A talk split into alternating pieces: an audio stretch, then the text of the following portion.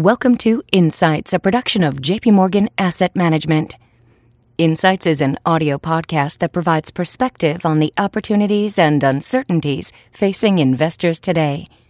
Today's program The Market Insights Notes on the Week Ahead. Hello, this is David Kelly. I'm Chief Strategist here at JP Morgan Funds. Today is March 25th, 2019. In the golden age of Hollywood, before the era of special effects, the success of a movie depended to a large extent on the storyline. One frequently used construct was the wrongful arrest of an innocent person. The audience was usually in on the secret. Not only is the hero in jeopardy of being hanged, but a killer is on the loose, and the plot then weaves between concern for the fate of the accused and fear about the killer's next victim. The American economic scene today contains less drama since it's a case of assault, not murder. That is to say, while the economic expansion is slowing down, it does not appear to be in mortal danger. However, in recent months, angry voices have been raised, accusing the Fed of causing the slowdown. As in the movie plot, there are two problems with this. First, the Fed is innocent of the charge. Second, there are clear reasons elsewhere for the slowdown, some of which emanate directly from federal government policies. For investors, this is not just of academic or political interest. If popular opinion convicts the Fed of the crime of tight money, the result could be even looser Fed policy in the long run with no adjustment to policies elsewhere in Washington. The result could be a prolonged period of both slow growth and low interest rates, an environment that would be healthy enough for the bond market, but one that could limit gains for US and international stocks. Data due out this week should shed further light on the extent of the slowdown. Numbers on housing starts, pending home sales, new home sales, and home prices, which will be released throughout the week, should look relatively stable and may improve in the months to come, reflecting lower mortgage rates. However, the international trade deficit should remain at a very elevated level, reflecting in part the impact of slower global growth amidst continued trade tensions. The delayed consumer spending report for January should show a slight improvement from December.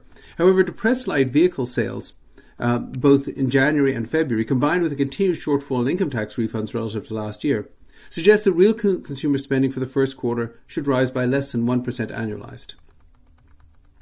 Unemployment claims should remain at low levels, providing further confirmation that the February jobs report understated labour market strength. However, it needs to be emphasised that employment is a lagging economic indicator, and that low rates of unemployment do not necessarily indicate economic momentum in an economy with very slow labour force growth. Finally, in data due out this week, real GDP growth should be revised down for the fourth quarter to roughly 3% year over year from originally reported 3.1%.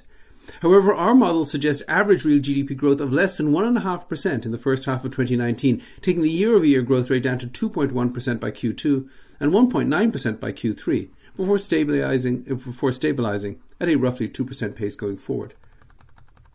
So, why the slowdown to 2% growth? Some are blaming the Fed. However, consider the following.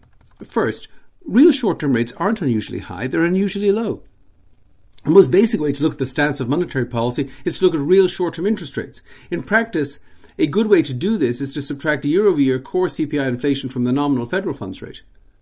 This converts today's 2.4%, uh, 2.41% nominal federal funds rate to a real rate of 0.33%, lower than it has been 64% of the time over the past 60 years. Second, real long term rates aren't unusually high. They are also unusually low.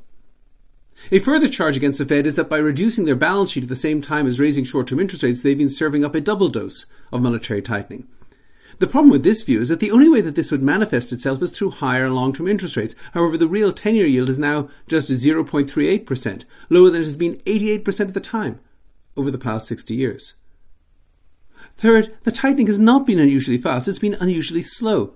Some have complained about a rapid pace of Fed tightening. However, if this tightening cycle is indeed over, it started in December 2015 and ended in December 2018, with the Fed raising rates by a total of 2.25% over three years, or 0.75% per year. Over the prior five, five, tightening cycles, the Fed raised rates more than three times as, as fast, at an average pace of 2.4% per year. Finally, banks have not generally been applying tighter lending standards. While the Fed's senior loan officer survey did show a slight tightening in lending standards of commercial and industrial loans in January, this follows seven consecutive quarters of easing conditions. Overall, the bottom line is that there's little evidence the US business has been impeded by either high interest rates or tight credit in recent months. But if the Fed has a good alibi, and it does, what's responsible for the slowdown? In the short run, the most obvious answer is fading tax cut effects. Consumer spending accounts for two thirds of demand in the US economy, and the single biggest driver of the growth in real consumer spending is real after tax income. The growth rate for real after tax income has, not surprisingly, faded since a surge in early 2018 associated with the impact of the tax cuts.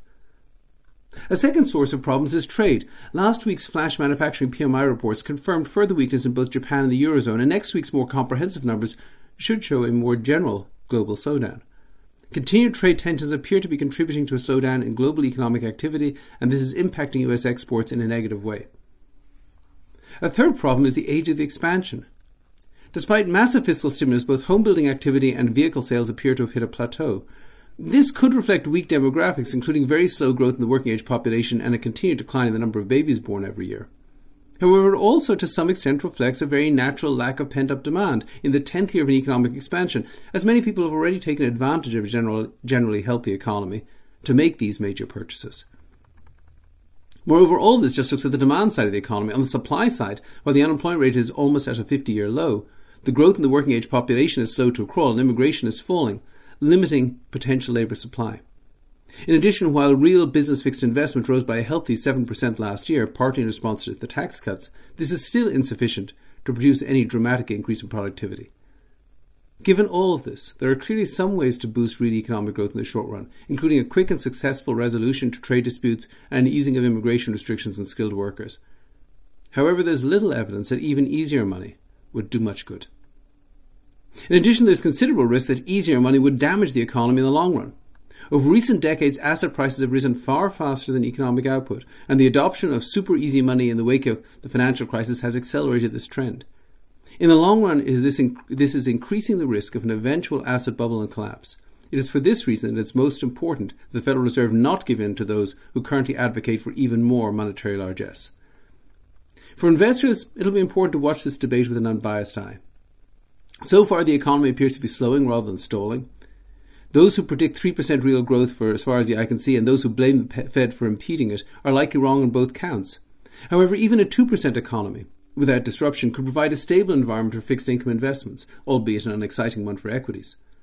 Strong returns on financial assets are unlikely, but even moderate returns should be worth the risk in a low inflation, low interest rate environment.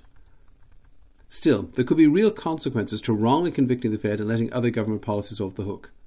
As has often been the case in American history, the biggest threat to investors lies not in the economy itself, but in the actions of those who propose to fix it. Well, that's it for this week. Please tune in again next week. And if you have any questions in the meantime, please reach out to your JP Morgan representative. This content has been produced for information purposes only, and as such, the views contained herein are not to be taken as advice or recommendation to buy or sell any investment or interest thereto.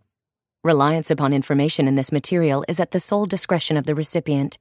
The material was prepared without regard to specific objectives, financial situation, or needs of any particular receiver. Any research in this asset has been obtained and may have been acted upon by JP Morgan Asset Management for its own purpose.